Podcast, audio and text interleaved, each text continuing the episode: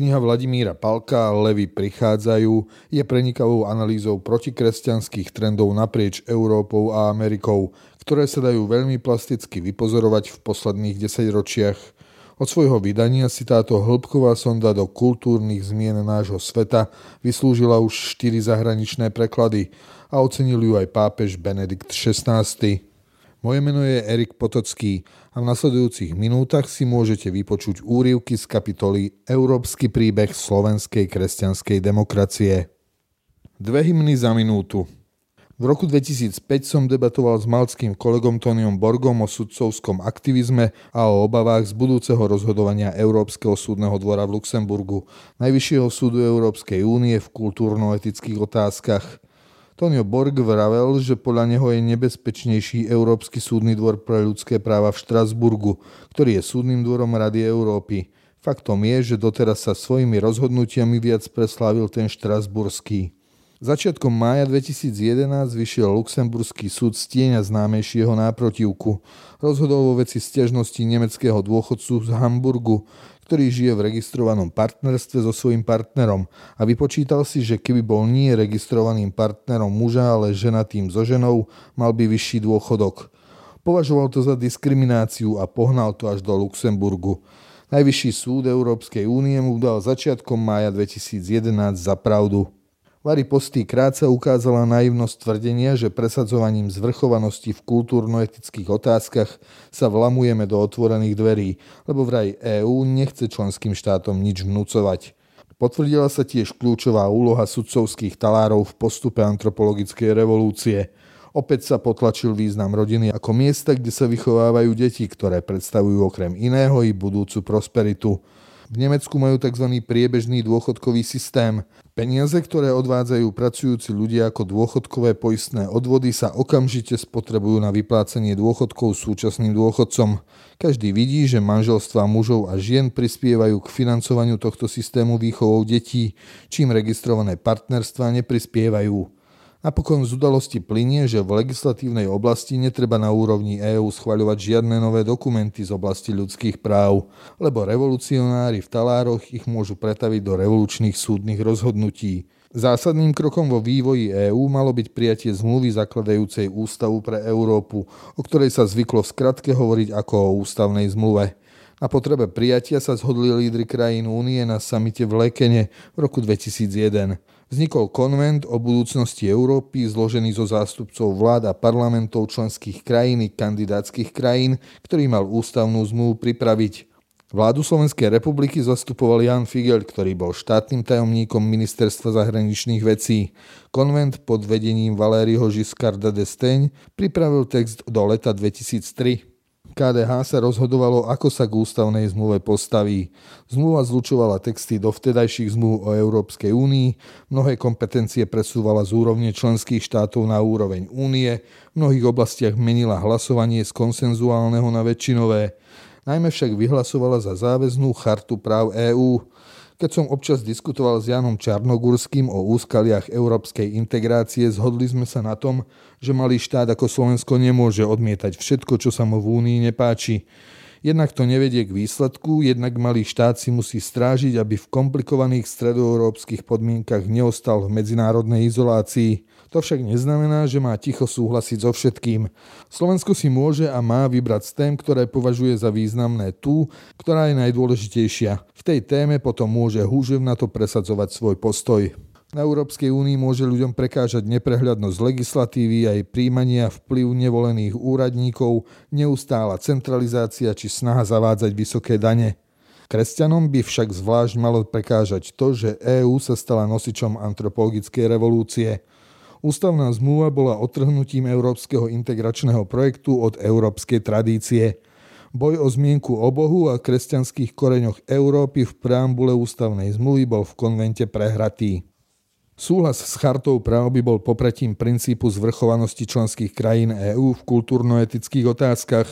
Ak mala byť charta práv súčasťou ústavnej zmluvy, tak bolo jasné, že otázky ľudských práv, a teda otázky rodiny, manželstva a ochrany života nemieni EÚ prenechávať členským štátom, naopak chce o nich rozhodovať. Charta obsahuje formulácie, ktoré môžu byť zbraňou v rukách revolucionárov v talároch, Hovorí o práve na súkromie, z ktorého v roku 1973 sudcovia Najvyššieho súdu USA vydedukovali právo na potrat.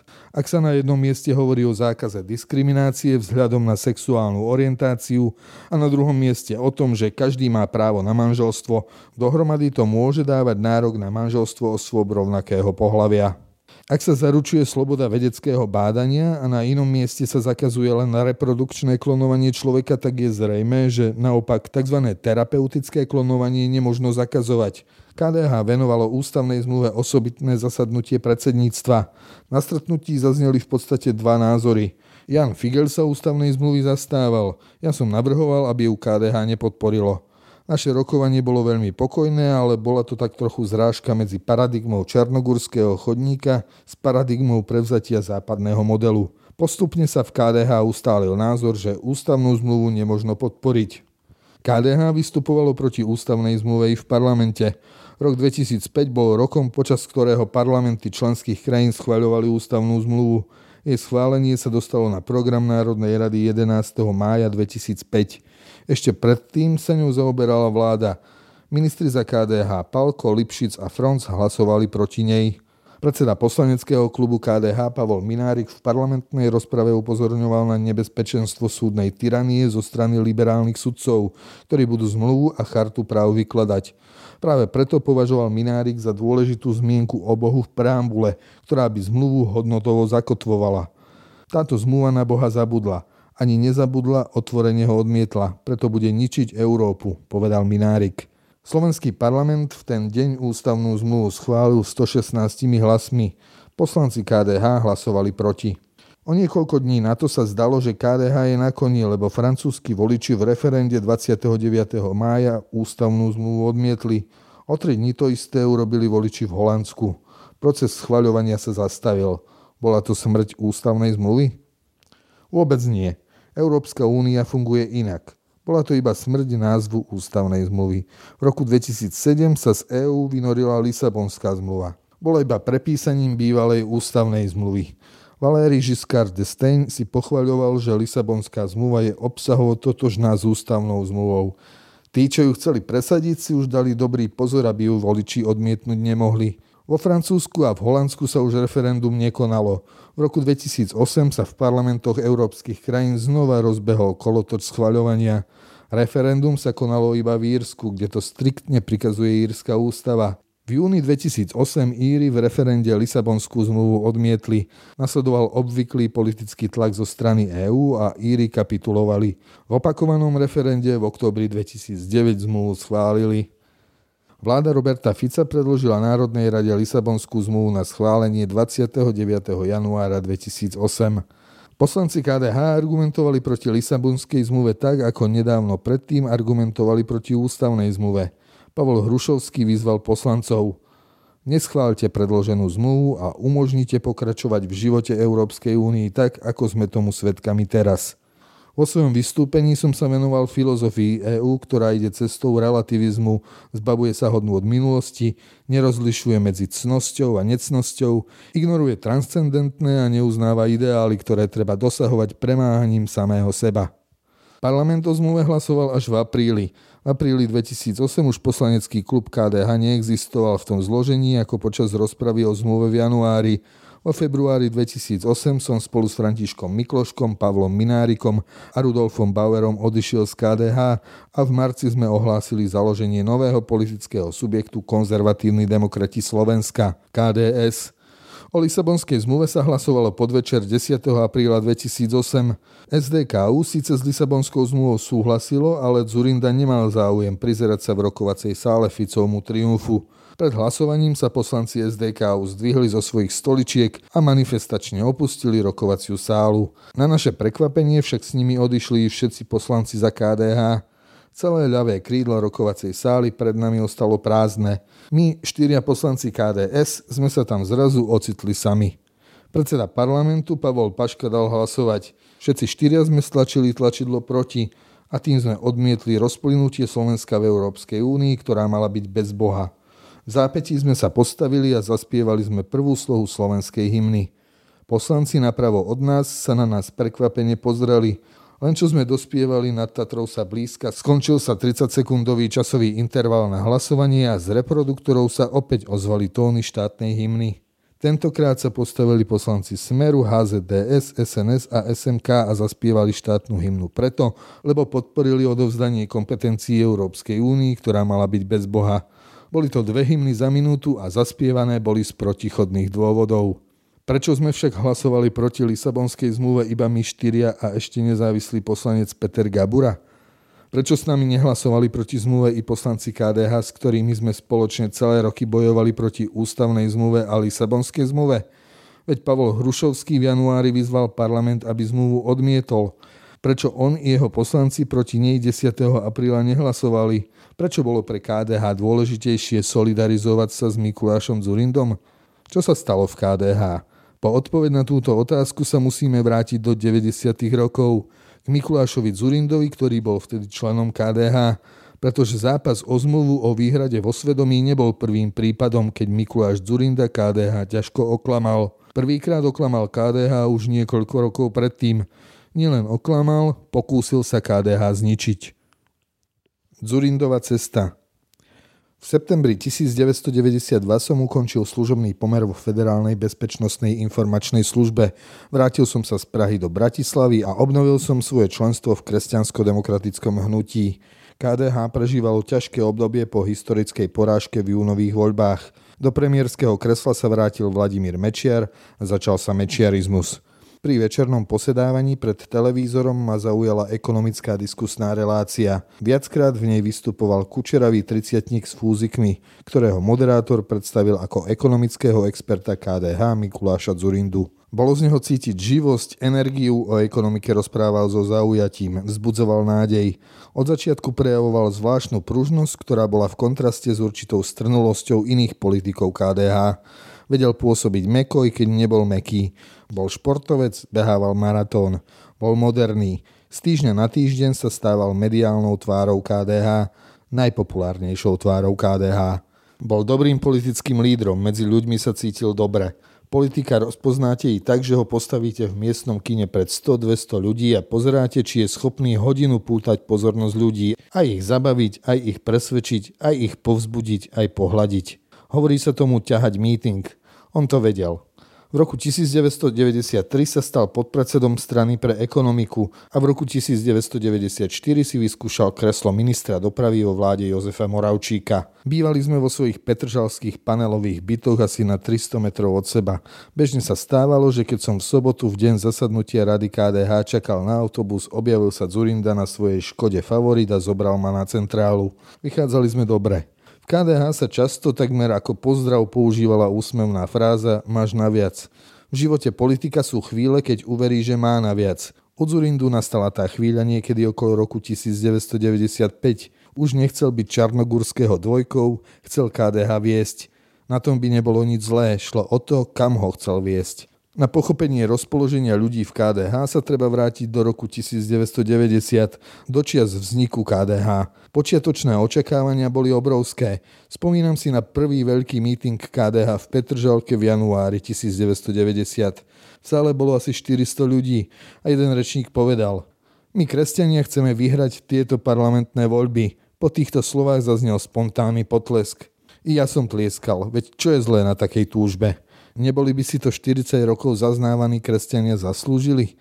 Na druhej strane jediným zrelým politikom KDH bol jeho zakladateľ. V apríli 1990 mi František Mikloško povedal, veď je tam jediný politik. Dosiahnutý výsledok 19% hlasov pre KDH z dnešného hľadiska vyzerá ako skvelý úspech, ale vtedy sme to všetci považovali za neúspech. Kresťania si to takto nepredstavovali, veď všetko vyzeralo tak sľubne ešte pár týždňov predtým, keď prišiel pápež a KDH kráľovalo v prieskumoch verejnej mienky. Už po prvých voľbách sa na zasadnutiach rady KDH objavovali hlasy, že Čarnogurský by mal byť radšej v úzadí, že za KDH by mali vystupovať iné tváre. Bolo to pol roka potom, čo Čarnogurský triumfálne vyšiel z väzenia a zaujal miesto vo federálnej vláde. Pritom nebyť Čarnogurského nebolo by ani 19%, nebolo by ani KDH. Potom prišli ťažké roky vládnutia, konflikt s Mečiarom a po rozpade VPN prevzatie hlavnej zodpovednosti za vládu. Od začiatku roku 1990 bolo KDH terčom útokov liberálov a komunistov, potom sa pridal Mečiar a nacionalisti. Prvý vážny signál, že KDH sa až tak veľmi nechce bojovať, prišiel na jar 1991. VPN sa rozpadlo na Občiansku demokratickú úniu VPN a na Mečiarovo HZDS. Mečiar ako premiér padol a zrazu malo KDH postaviť kandidáta na premiéra, pretože malo najpočetnejší poslanecký klub. V predsedníctve z neformálnej diskusie vzýšiel ako kandidát na premiéra William Oberhauser. VPN na tento návrh KDH povedalo, že ísť s Oberhauserom na čele do zápasu s Mečiarom nemá zmysel. František Mikloško na stretnutí s KDH tlmočil názor VPN, že ak nemá byť premiérom Čarnogórsky, tak VPN odchádza z vlády. Nielen Mikloško, ale i liberáli z VPN cítili, že vo chvíli existenciálneho zápasu musí byť v čele vlády pevný a spolahlivý človek. Tak sa stal premiérom Čarnogórsky. Po roku 1992 nastalo v KDH obdobie hľadania. Prečo nie sme na kresťanskom Slovensku takí úspešní ako CDU v Nemecku?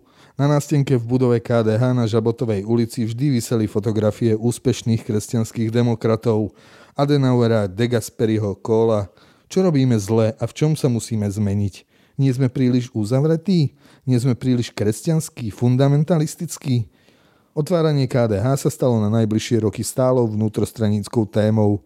Čarnogórského pozícia predsedu bola stabilná iba do chvíle, keď by sa našiel generál stelesňujúci nové liberálne KDH, Generál, ktorý použije tie správne slova a zhromaždia sa za ním šíky. Jedným kandidátom bol Ivan Šimko. Oči Čarnogórskému sa vymedzoval od roku 1992. Na sneme v decembri 1994 vystúpil Ivan Šimko s požiadavkou, aby KDH zastavilo boj proti liberalizmu. Začiatkom roku 1996 došlo medzi Zurindom a Šimkom k dohode. Šimko sa rozhodol podporiť Zurindu proti Čarnogórskému. Vízia Mikuláša Zurindu bola víziou premeny na ľudovú stranu typu nemeckej CDU. Je to vízia, ktorú liberáli nazývajú modernizáciou a konzervatívni kresťania opustením kresťanských princípov.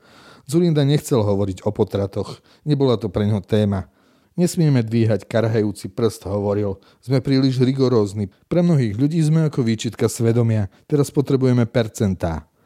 Percentá. Takto hovoril v mnohých neformálnych rozhovoroch so mnou i s mnohými inými. KDH po roku 1992 nestagnovalo. Vo voľbách 1994 tesne prekročilo hranicu 10% a v polovici 90. rokov sa jeho preferencie pohybovali v priemere medzi 13 a 14 percentami. Bolo nespochybniteľným lídrom opozície. Zurinda a ďalší podpredseda Ivan Šimko však vedeli, že ľudia v KDH už chcú viac.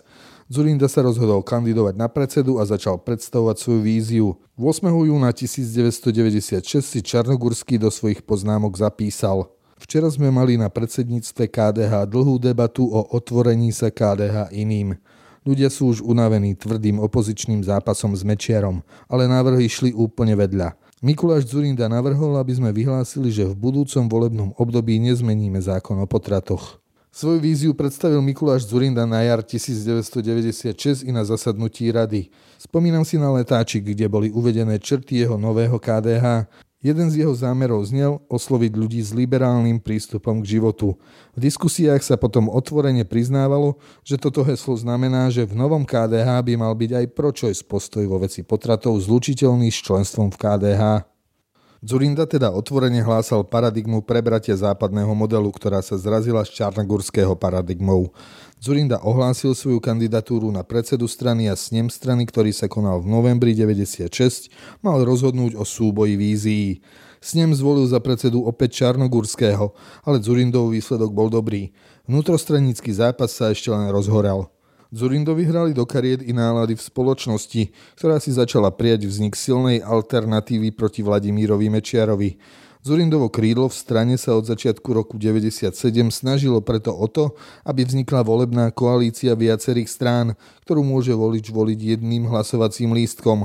Zurindovi a Šimkovi sa podarilo to, že v koalícii sa okrem KDH, konzervatívno-liberálnej DS Jana Langoša a liberálnej DU ocitli i ľavicové strany ako sociálno-demokratická strana a strana zelených. Tým konzervatívny predseda KDH Čarnogurský už nemohol byť prirodzeným lídrom takej koalície a priestor sa otváral pre lídra Mikuláša Zurindu. Táto koalícia vznikla z piatich strán v roku 1997 a dostala meno Slovenská demokratická koalícia SDK. Prieskumy verejnej mienky ukazovali, že voliči sociálnej demokracie a zelených si takúto koalíciu veľmi neželali, na čo som upozorňoval. V roku 1997 bol súčet priemerných preferencií piatich strán SDK asi 36%. Volebný výsledok SDK v roku 1998 bol 27%. Zurindovi pomohol i samotný Mečiar, ktorý zmenil začiatkom roku 98 volebný zákon tak, že zrušil samotný zmysel volebnej koalície, spočívajúci v tom, že volič volí jedným hlasovacím lístkom naraz viac strán.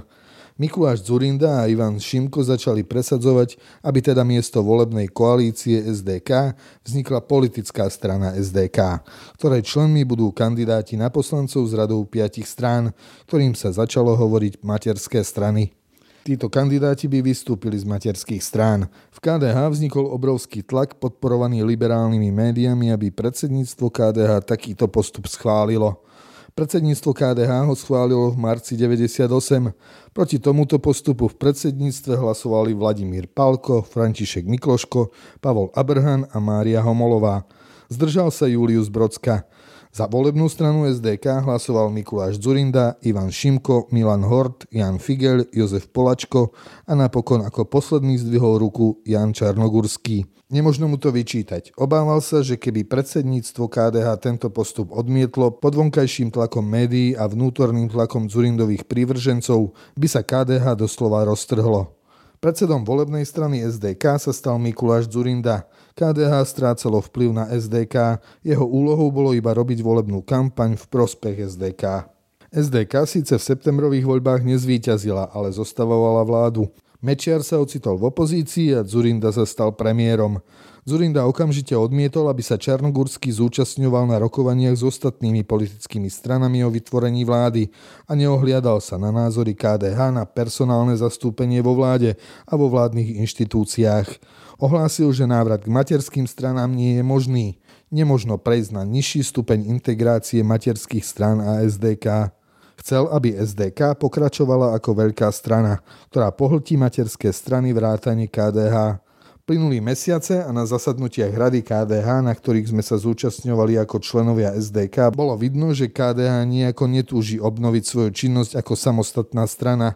KDH boli očerení Zurindovým úspechom. V januári 99 iba štvrtina členov Rady KDH zahlasovala za to, aby sa SDK zmenila opäť na koalíciu na prelome rokov 98 a 99 sa jeden za druhým objavovali návrhy, ktorých uskutočnenie by bolo zánikom KDH ako samostatnej strany. Gabriel Palacka, Milan Hort, Ivan Šimko a Jan Figel zverejnili v decembri 98 výzvu, aby sa poslanci SDK, ktorých na kandidátku vyslalo KDH, nevrátili do KDH, pokým sa KDH nestane súčasťou SDK, ktorá bude mať právnu subjektivitu. Teda pokým KDH nezanikne ako samostatná strana. Funkcionári KDH z Prešova hovorili úplne otvorene už pred voľbami, že KDH sa má celé včleniť do SDK. KDH má najväčšiu členskú základňu, takže SDK ovládneme my KDHci. A miesto nepopulárnej značky KDH budeme vlastniť silnejšiu a populárnejšiu značku SDK, hovorili. Ivan Šimko navrhoval, aby SDK malo 5 kolektívnych členov, 5 materských strán, ale aj individuálnych členov. Jan Figel navrhoval, aby bolo konfederáciou 5 strán podľa vzoru francúzskej UDF Giscard d'Estaing. UDF sa tiež skladala z piatich strán rôznej orientácie, liberálnej i kresťanskej. Mimochodom, v UDF sa čoskoro jednotlivé strany zlúčili do jednotnej UDF, čiže tieto strany zanikli. Zo všetkých návrhov sa napokon najviac hovorilo o tom na dvojité členstvo. Mikuláš Zurinda navrhol, aby každý člen KDH mohol byť aj členom SDK. Čo by to znamenalo pre KDH? Znamenalo by to, že Zurinda by s obrovskou, zatiaľ ničím nepoškvrnenou autoritou premiéra na najbližšom sneme KDH porazil Jana Čarnogurského, stal by sa predsedom KDH a vtiahol by celé KDH do SDK. Jednou z viacerých hviezdnych chvíľ v politickej dráhe Františka Mikloška bolo to, že v tejto chvíli navrhol kompromis, ktorým bolo obmedzené dvojité členstvo. Podľa tohto princípu by člen KDH mohol byť i členom SDK, ale nemohol by byť v KDH volený do žiadnych funkcií. Mikloško týmto návrhom zachránil existenciu KDH, lepšie povedané Mikloško a stanovy KDH. Na sneme v Liptovskom Mikuláši v apríli 99 napriek Zurindovej snahe bolo schválené iba obmedzené dvojité členstvo, ktoré neumožňovalo, aby sa stal predsedom i KDH i SDK. Hlasovalo sa však aj o návrhu na neobmedzené dvojité členstvo, ktoré presadzoval Zurinda. Za návrh bolo 52% delegátov snemu, no stanovy vyžadujú na zmenu stanov súhlas dvoch tretín delegátov, čiže návrh neprešiel. Historickým faktom však ostáva, že väčšina delegátov snemu hlasovala za niečo, čo bolo de facto zánikom KDH ako samostatnej strany.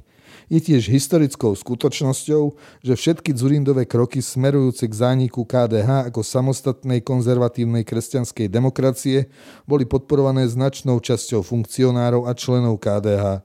Mnohé tieto kroky boli akousi nedokonanou samovraždou KDH. V roku 2000 už Zurinda vzdal snahu pohltiť KDH a založil SDKU. Drobným doplnením písmen SDK o písmeno U previedol voličov od voľby SDK k voľbe SDKU. Medzi nimi značnú časť voličov KDH. Kresťansko-konzervatívne KDH sa tak z niekdajšieho druhého miesta v pelotóne stran definitívne prepadlo nižšie. Kresťanský konzervativizmus sa zrazu zozadu pozeral na liberalizmus, ktorý ho predbehol – Zurinda mal vo svojom zápase v rokoch 96 až 99 v rukách dva silné tromfy. Jedným bola podpora liberálnych médií. Bola to televízia Markíza vlastnená americkou spoločnosťou CME a Pavlom Ruskom, liberálny denník ZME a rozhlasová stanica Slobodná Európa. Bol to zaujímavý posun rozhlasovej stanice platenej z peňazí amerických daňových poplatníkov. V 80. rokoch informovala o zápase disidentov ako Čarnogurský. V polovici 90. rokov podporovala Zurindov liberalizmus proti čarnogurského kresťanskému konzervativizmu. Druhým tromfom bola podpora zo strany nemeckej CDU. Nie je jasné, nakoľko vysoko do kruhov CDU siahala, ale je podstatné, že funkcionári KDH ju videli.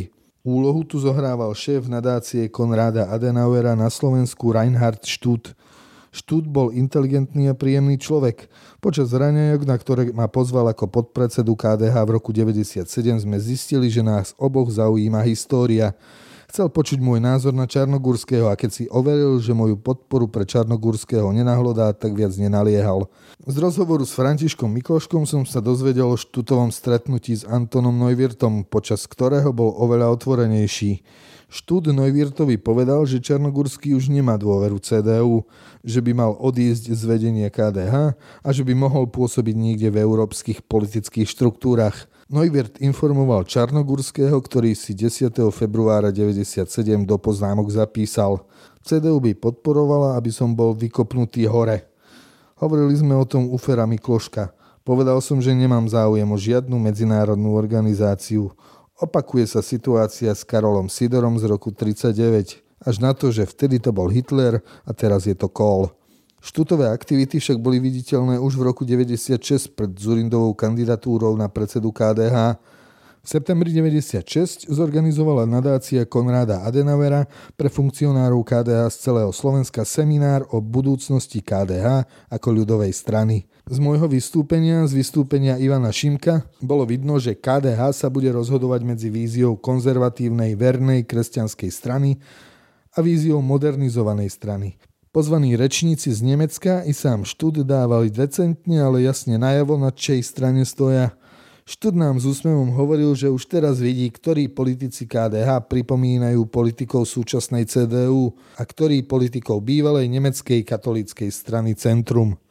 Na jar 98 som bol s politikmi SDK Jánom Budajom a Petrom Osuským pozvaný do Bonu, kde sme absolvovali stretnutia s ľuďmi z vedenia nadácie Konráda Adenauera, zo sekretariatu CDU a z vedenia poslaneckého klubu CDU-CSU v Bundestagu. Na niektorých stretnutiach, najmä vo vedení poslaneckého klubu, nám okato dávali najavo, že Zurinda by mal byť po voľbách premiérom.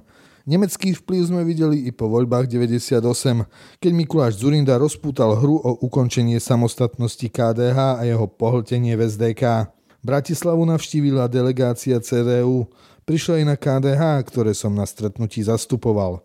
Delegáciu CDU viedol Ernst Albrecht, bývalý predseda vlády Dolného Saska. Nemci naznačovali, že SDK je tá správna strana, ktorá je budúcnosťou pre pravicovú politiku Vyslovil som názor, že v SDK je značný počet bývalých komunistov a pripomenul som volebný plagát CDU vo voľbách v roku 1994. CDU vtedy varovala pred hroziacim spojenectvom SPD s postkomunistickou PDS. Voči CDU sme pociťovali vďačnosť za morálnu podporu v začiatkoch KDH, ale z týchto aktivít som mal zvláštny pocit. Tlak, ktorý na nás vyvíjala, bol nepriateľný. Rozdiel medzi paradigmou čarnogurského chodníka a Zurindovou paradigmou prevzatia západného modelu spočíval najmä v tom, či KDH má byť verná kresťanská strana, alebo bude taká ako ostatné na západe. Tento rozdiel však nebol jediný. Ďalším bol rozdiel zahranično-politický, týkajúci sa NATO. Čarnogurský mal ešte v polovici 90. rokov pochybnosti o zahraničnej politike USA na Balkáne. Akokoľvek nesúhlasil s Miloševičovým režimom, zdalo sa mu, že USA idú jednostranne proti Srbom. Upozorňoval na to, že členstvo Slovenska v NATO ho môže zatiahnuť do konfliktov s islamskými krajinami a napokon vyčítal USA vytláčanie Ruska do medzinárodnej izolácie, hoci Rusko urobilo od konca 80. rokov voči západu mnoho ústretových krokov. Preto sa snažil pri najmenšom odkladať členstvo Slovenska v NATO. Téma však Čarnogurského v KDH oslabovala. Čarnogurský Zurindu v roku 96 na sneme porazil a Zurinda sa na chvíľu ocitol v defenzíve. Začiatkom roku 1997 však Čarnogurský zopakoval svoje tézy o NATO, médiá ho kritizovali, Zurinda sa k ním pridal a tým sa vrátil do hry. Zrážka Čarnogurského a Zurindovej paradigmy v bezpečnostnej oblasti bola stále prítomná v Zurindových vládach. Keď sa NATO rozhodlo na jar 99 pre bombardovanie Jugoslávie, požiadalo Zurindovú vládu o povolenie preletu lietadiel NATO cez vzdušný priestor Slovenska. Zurinda neváhal s podporou USA. Čarnogurský bol jeden z dvoch ministrov, ktorí nehlasovali za povolenie.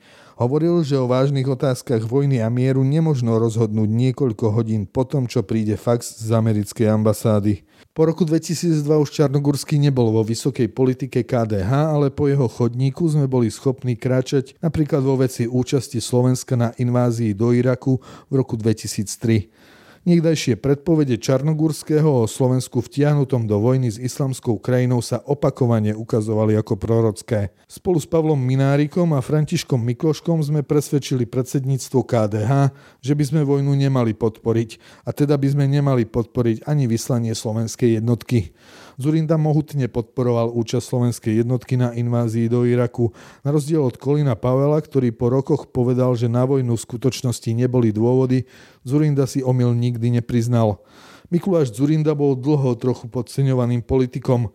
Kucti mu slúži, že pochopil, že byť podceňovaným nemusí byť v politike iba nevýhodou. Vo vytrvalosti a húževnatosti na Slovensku nemal páru. Vedel sa obklopovať ľuďmi, vycítiť ich ambície, vedel im ponúknuť budúcnosť. Ako politik bol tvrdý, nevzdal sa ani štipky moci, ak nemusel. A to, či musí, obyčajne vedel odhadnúť. Do politiky nevstupoval s potrebnými znalosťami, ale dokázal sa učiť s nevýdanou rýchlosťou. Bol to politický živočích. Slovenská demokratická a kresťanská únia SDKU, ktorú založil, niesla vo svojom názve aj prívlastok kresťanská. Polovica SDKU sa zápasu proti antropologickej revolúcii vyhýbala, druhá polovica s ňou súhlasila. S menom Mikuláša Zurindu bude spojené ukončenie medzinárodnej izolácie Slovenska a vstup Slovenska do NATO a EÚ. Podľa počtu rokov, ktoré strávil vo vysokých vládnych funkciách, bol jedným z najúspešnejších slovenských politikov v ponovembrovej ére. Určitý formát mu nechýbal. Jeho SDKU sa však silnou ľudovou stranou nestala. Po veľkých korupčných škandáloch získala SDKU vo voľbách v roku 2012 iba 6,1% hlasov a Zurinda odstúpil z postu jej predsedu. Neskôr sa SDKU prepadla ešte nižšie a už nemala šancu stať sa parlamentnou stranou. Odchod KDH sa podarilo po roku 98 pred Zurindom zachrániť, ale nálada v ňom bola zlá. Členovia KDH, ktorí podporovali niekoľko rokov Zurindovú politiku a umožnili mu KDH zraziť na kolená, sa nekajali. Naopak práve títo začali žiadať Čarnogurského odchod z vedenia, hoci Čarnogurský samostatnosť KDH zachránil. Čarnogurský nebol jediný, ktorý vyšiel z vnútrostranického zápasu s Zurindom oslabený. Podobné niečo sa dá povedať o autorovi tejto knihy. Môj vzostup v KDH sa začal v rokoch 95, keď som moderoval niekoľko masových mítingov na podporu slovenských humoristov. Po niekoľkých televíznych vystúpeniach v roku 96 som sa stal známym i z celoslovenského hľadiska. V tom istom roku som sa stal podpredsedom KDH. Nepriamo za to vďačím práve kandidatúre Mikuláša Zurindu za predsedu KDH. František Mikloško, ktorý bol podpredsedom, nechcel, aby sa vytvoril dojem, že Zurindova kandidatúra podporovaná Ivanom Šimkom bude vnímaná ako nástup mladej generácie proti starej generácii predstavovanej Čarnogurským a Mikloškom. Mikloško vedel, že podporujem Čarnogurského a navrhol mi, aby som na funkciu podpredsedu kandidoval miesto neho ja. Tým sa obetoval pre Čarnogurského. Koncom roka 96 som bol v Banskej Bystrici s nemom KDH zvolený za podpredsedu. Takto som aj vhupol do nekonečného zápasu, ktorý trval až do roku 2000. Zdoroval som všetkým pokusom o likvidáciu KDH Zurindovým krídlom. Preto som často musel ako prvý reagovať na udalosti, a to ako dovnútra KDH, tak i na verejnosti. A byť poslom zlých správ nie je nič príjemné. Železná logika politiky nevyhnutne viedla k tomu, že hlavní protagonisti zápasu Zurinda a Čarnogurský z pozícií v KDH odišli. Zurinda odišiel z KDH úplne a Čarnogurský sa stal radovým členom. Do popredia vystúpili politici, ktorí neboli so zápasom až tak viditeľne spojení. Boli to Jan Figel a Pavol Hrušovský. Jan Figel bol poslancom parlamentu od roku 92, pod predsedom KDH od roku 94. Pavol Hrušovský bol poslancom od roku 90, do popredia však výrazne vystúpil až v roku 98. Vďačil za to najmä Františkovi Mikloškovi, tak ako mňa posunul do funkcie podpredsedu strany v roku 96, tak chcel posunúť v roku 98 Pavla Hrušovského. KDH pripadlo miesto podpredsedu parlamentu a Mikloško chcel, aby sa ním stal Pavol Hrušovský. Čarnogurský by bol videl v tejto funkcii radšej mňa, ale vzdal som sa tohto postu v prospech Hrušovského. Pavol Hrušovský sa vo funkcii podpredsedu Národnej rady ujal a otvorila sa mu cesta k najvyššiemu postaveniu v strane. Jan Čarnogurský ho v roku 2000 navrhol za svojho nástupcu. Odchod Jana Čarnogurského pôsobil štátnicky. To však nič nemení na tom, že to bol prejav nespravodlivosti, pretože v predchádzajúcich rokoch zlyhal nie on, ale mnohí z tých, ktorí ho k odchodu tlačili. Po roku 2000 sa podarilo KDH skonsolidovať. KDH začalo vysielať jasné signály, že definitívne mieni ostať samostatnou stranou. Bolo to presne to, čo potrebovali počuť zneistení voliči, ktorí v roku 98 volili SDK. Po voľbách v roku 2002 získalo KDH 8,25% hlasov a vstúpilo do druhej vlády premiéra Mikuláša Zurindu. Pavol Hrušovský sa stal predsedom parlamentu. KDH malo vo vláde troch ministrov. Daniela Lipšica, Vladimíra Palka a Martina Fronca. O dva roky na to sa podpredseda KDH Jan Figel stal prvým slovenským eurokomisárom. Pod povrchom však boli ukryté nezahojené rany z bolestného vnútrostranického sporu o charakter KDH, ktorý otvoril Mikuláš Zurinda. V KDH bolo nemálo ľudí, ktorí nám nevedeli odpustiť, že sme neboli ochotní ísť cestou liberalizácie KDH. Toto vnútorné napätie zrazu neočakávane vystúpilo na povrch v roku 2006, keď vo februári KDH vystúpilo z vlády pre zmluvu o výhrade vo svedomí a rozhodovalo sa, či chce ísť po predčasných voľbách do vlády so smerom Roberta Fica. Na zasadnutí rady KDH niekoľko dní po odchode z vlády panovala chladná atmosféra a vo vzduchu sa vznášal nesúhlas rady s vystúpením z vlády. Pre mnohých funkcionárov na strednej úrovni riadenia znamenala účasť vo vláde i možnosť dosiahnuť určité spoločenské postavenie, napríklad v štátnej správe v okresoch a krajoch Slovenska.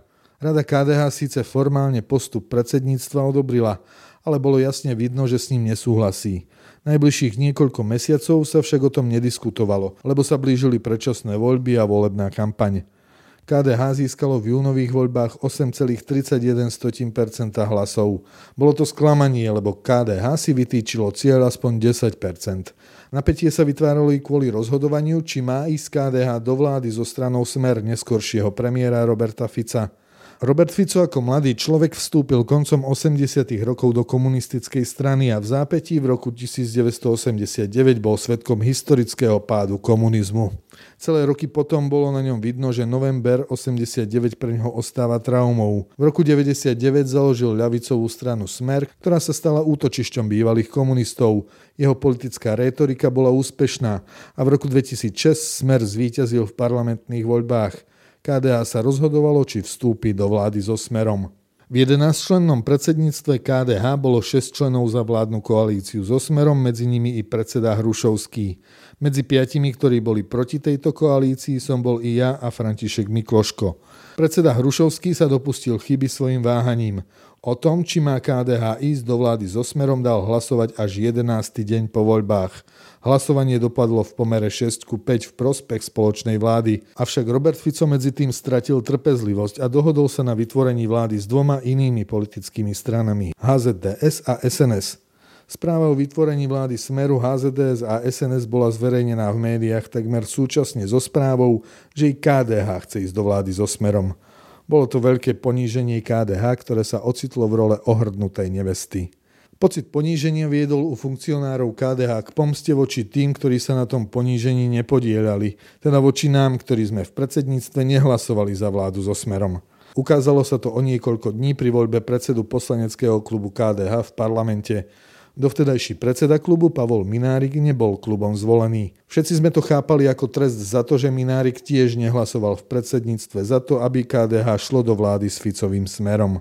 Niektorí funkcionári KDH, ktorí hlasovali za vládnu spoluprácu so Smerom, sa ani verejne netajili s tým, že Minárik musel skončiť ako predseda klubu práve preto.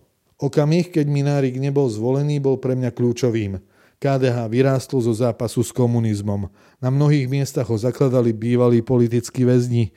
I po roku 89, dlhé roky KDH, zápasilo s bývalými komunistami o tvár Slovenska. A teraz bolo Minárikovo nezvolenie odplatou za to, že nechcel ísť s komunistami do vlády do nerovného postavenia. Preto som na konci zasadnutia poslaneckého klubu oznámil, že sa vzdávam funkcie podpredsedu KDH. V tých dňoch bolo vidieť, že tisíce radových členov boli na našej strane, ale medzi členmi rady bola nálada presne opačná. Títo chceli ísť do vlády za každú cenu a nás nemilosrdne odsúdili. Rada na zasadnutí v júli prijala uznesenie, podľa ktorého hlasovať za účasť KDH vo Ficovej vláde bolo povinnosťou voči krajine a prejavením odvahy. Toto uznesenie bolo našim jednoznačným odsúdením. Hlasovalo zaň asi 80% členov rady na čele s Pavlom Hrušovským. Bolo to tragické a falošné uznesenie.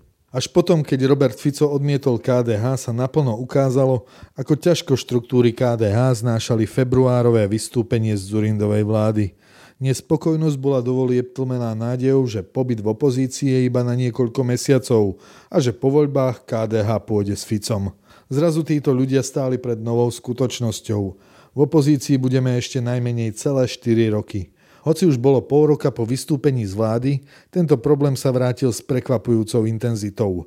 Ľutostivá otázka, na čo sme len vystúpili z vlády, sa stala témou na nespočetných stretnutiach celý ďalší rok. Pavol Hrušovský sa k tomu vyjadroval opatrne a radšej to obchádzal. Na vlnu trpkého oľutovania odchodu z vlády sa rozhodol politicky nasadnúť Martin Franz. Martin Franz ako minister školstva nezaváhal ani na okamih, keď som sa s ním začiatkom roka 2006 rozprával o tom, či by sme nemali vystúpiť z vlády. Front sa vtedy vyjadril jasne, že Zurindovi nemôžeme tolerovať do nekonečna, keď nás podráža. Martin Franz na sneme KDH v júni 2007 vo svojom prejave povedal, že vystúpenie KDH z vlády bolo chybou. Delegáti s nemu mu za toto zhanobenie hviezdnej hodiny KDH búrlivo zatlieskali. Martin Franc sa stal miláčikom štruktúr od členov okresných predsedníctiev vyššie. Na sneme získal pri voľbách podpredsedov strany najviac hlasov. Na sneme KDH v Prešove v júni 2007 som sa uchádzal o funkciu predsedu KDH. Cítil som, že moje víťazstvo je málo pravdepodobné, ale svoju kandidatúru som považoval za potrebný pokus zvrátiť stav KDH, ktorý som považoval za krízový. Vo svojom prejave som upozornil na to, že KDH trestá svojich politikov za to, že nechceli ísť do vlády s postkomunistickým smerom a obhajoval som správnosť odchodu z Zurindovej vlády. Vo voľbách som dostal 110 hlasov, Pavol Hrušovský dostal 197 hlasov.